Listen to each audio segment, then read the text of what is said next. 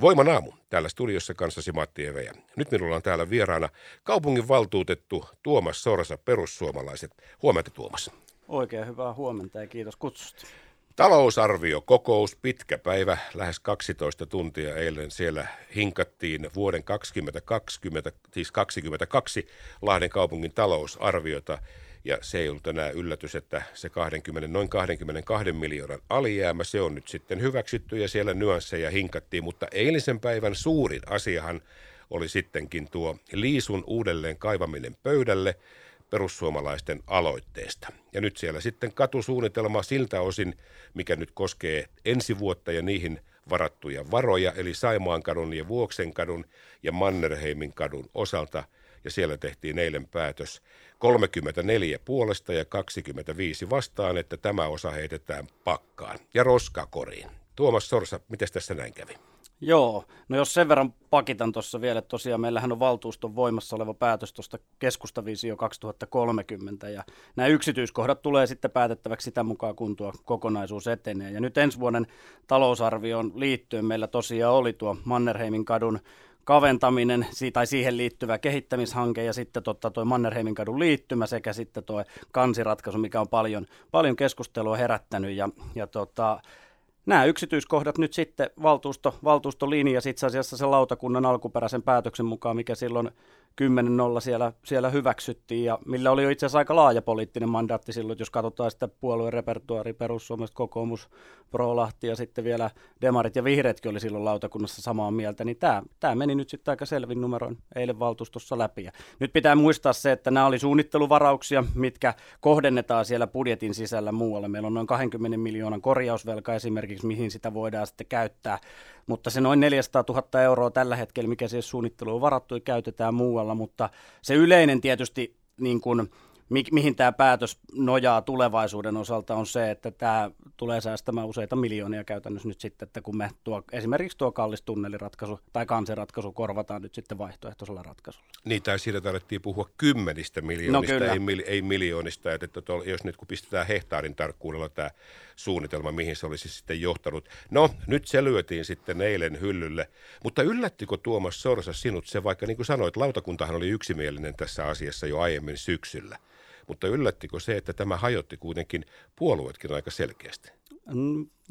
No yllätti ja ei yllättänyt, että mä oon tyytyväinen siitä, että – että aika laajalla kirjolla tultiin, niin osataan katsoa nyt niin kuin taloudellisesti myös eteenpäin. Me siirrytään aikamoiseen epävarmuuden aikaa tuon soten siirtymisen jälkeen aluetasolle. Meillä hävii sieltä tulopuolesta erittäin iso potti, velat meillä jää ja niin kuin Kuntaliittokin on sanonut, niin ei tuosta 23 vuodesta eteenpäin niin ihan älyttömän hyvää näkyvyyttä ole. Ja nyt me oltaisiin tekemässä kymmenien miljoonien katuinvestointeja, katuratkaisuja samassa hetkessä, kun me keskustellaan esimerkiksi siitä, että mistä me saadaan sivistykseen 1,6 miljoonan lisä tai muutama 100 000 johonkin yksittäiseen varhaiskasvatusasiaan, niin tämä tavallaan nämä mittasuhteet ja nämä pitää osata laittaa, laittaa niin kuin prioriteetteihin. Ja mun mielestä tämä on, nämä on kuitenkin samaa kuntalaisten rahaa, jonka kautta näitä päätöksiä sitten tehdään. Niin karrikoiden sanottuna tässä nyt kun mennään sitten asiassa eteenpäin, niin kuin viittasit tuohon kuntaliittoon, parin vuoden kuluttua me olemme siinä, että kun Lahden budjetti on noin 850-860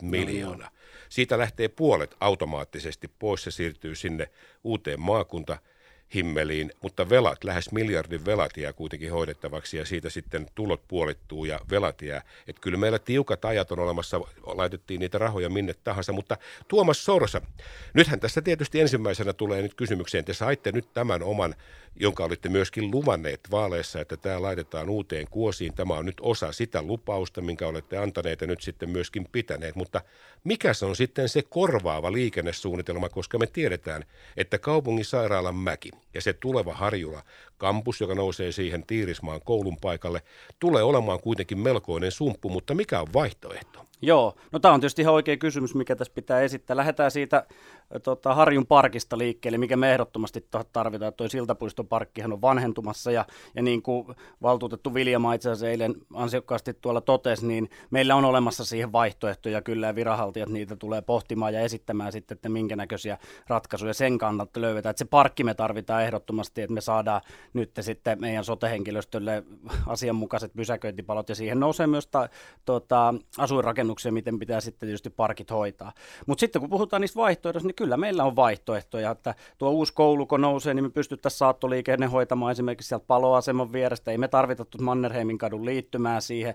Ja ylipäätänsä niin meillä on nyt jo pyörii joitain esimerkkejä siitä, että tämä ei ole niin kuin binääristä 1-0, että nyt se on joko toi nyt torpattu kehäratkaisu tai, tai sitten tota, se ei ole mitään. Että kyllä meillä siihen vaihtoehtoja on ja, ja yksi vaihtoehto on esimerkiksi se, että toi Vuoksen katu, Rajakatu, Yrjökatu, sinne hoideta, hoidetaan se koulun saattoliikenne ja, ja, ja sitten tuosta Vuoksen kadulta ja Saimaan kadulta ei, ole, ei olisi kulkua läpi ja mietittäisiin niitä katuratkaisuja. Et nythän pitää muistaa se, että, että virkamiehet esittää ja päättäjät päättää. Nyt päättäjät on linjannut tätä keskustavisiota näillä kahdella pienellä yksityiskohdalla ensi vuotta osalta, ja ne ohjaa nyt sitten sitä suunnittelua tästä eteenpäin, mutta vaihtoehtoja kyllä on. Ja sitten tässä tulee yhtenä suurena kysymysmerkkinä, koska tätä Vuoksenkatu, Saimaankatu suunnitelmaa, siitä kansiratkaisuahan suunniteltiin myöskin sitten ikään kuin pääväyläksi etelä-pohjoissuuntaan. Ja nyt tämän, tämän myötähän se ei nyt sitten toteudu. Kyllä. Ja tässä jää nyt sitten tämä toinen, johon ei kajottu, joka ei ole ensi vuoden budjetissa, liittyy Vesijärven katuun ja siihen mahdolliseen kaventamiseen. Tuomas Sorsa, nyt tämän päätöksen jälkeen, miten se sitten kavennettaisiin Vesijärven katu, joka edelleenkin jää kuitenkin etelä-pohjoissuunnassa valtaväyläksi?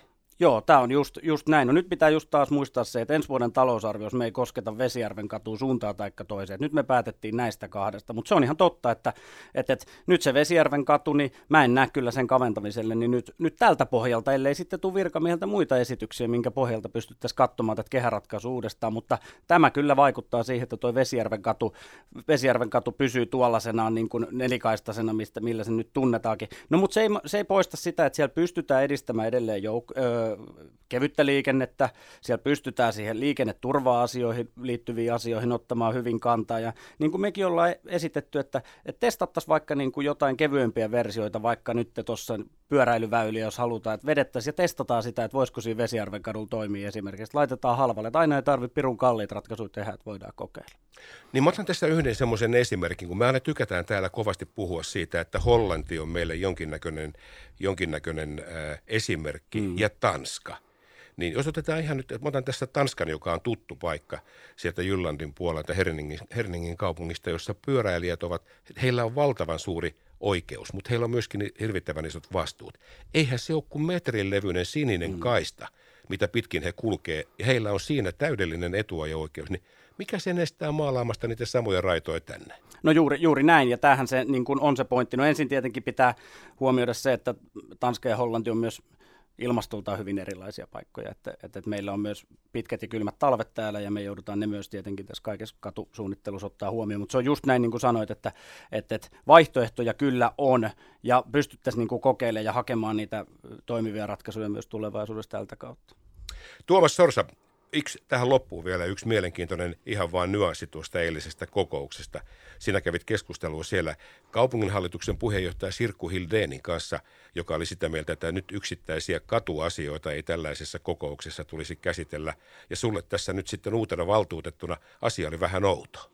No mä nostin esiin sen, että, tai se keskustelu lähti siitä, että kun me puhutaan niistä meidän toiminnan painopistealueista, mitä meillä nyt esimerkiksi kaupunkiympäristön palvelualueella ensi vuodelle on. Ja mä heitin vaan sen esimerkin, että me siellä kyllä pystytään linjaamaan, että, että Hennalaa toteutetaan leikkipuisto, että semmoinen alue me pystytään sinne ottaa, tai siihen pystytään ottaa kantaa, mutta sitten me ei pystytä ottaa kantaa meidän pääväyliä niihin, mitkä vaikuttaa kymmeniin miljoonia euroihin tulevaisuudessa. Ei tämä voi niinkään mennä, että kyllä mä näen, että valtuusto on kuitenkin meillä se ylinpäättävä elin, me päätetään niistä rahoista, tuloista että menoista ja sitten myös siitä, että paljon me siellä kuntalaisen kukkarolla ollaan, niin kyllä meillä täytyy olla ne kaikki, kaikki repertuari siellä pöydällä, kun mietitään sitten, että miten me tätä taloutta tulevaisuudessa hoidetaan. Mähän on vähän verrannut tätä, että jos mennään ajassa taaksepäin 10, 15, 20 vuotta, niin silloin ehkä se talous oli siellä konepellin alla vaan ja se hoidettiin siellä ja, ja sitten politiikkaa tehtiin paljon muilla osa-alueilla, mutta kyllä tänä päivänä kun katsotaan näitä meidän velkatasoja siihen, mihin suuntaan tämä on kehittymässä, tämä talous vaan saa tässä isompaa roolia koko ajan. Meidän täytyy se pitää tässä suunnittelussa koko ajan, koko ajan mukana ja sen takia me näitäkin asioita halutaan olla vaikuttamassa. Niin, se on kyllä kylmä tosiasia, että se euro on kyllä aika hyvä konsultti. Jos sitä ei ole, niin siihen loppu haaveilu. No se on just, se on just näin ja, ja, ja kyllä mä niin kuin on sanonut aikaisemminkin ja sanon tästä eteenkin päin, että kyllä mua nämä meidän velkatasot huolettaa ja niin kuin julkisen talouden kestävyys ja miten me nämä tulla, pystytään tulevaisuudessa rahoittamaan. Ja meillä, on, meillä on kustannuspaineita ja kyllä se on rehellisesti pystyttävä myöntämään, että nyt kun tämä aluetasolle esimerkiksi me uusi hallinnon taso tähän tehdään, sote sinne siirtyy, niin, niin mielenkiintoista on nähdä nyt, mit, mitä sitten kokonaisverotuksen kanssa käy, vaikka siitä paljon puhutaan, että se ei nouse, mutta melkein uskaltaisin jo sanoa, että, että veronkorotuspaineita on. Niin, ennemmin tai myöhemmin, mutta se nähdään. Tuomas Sorsa, perussuomalaisten kaupunginvaltuutettu, kiitos tästä. Kiitos paljon.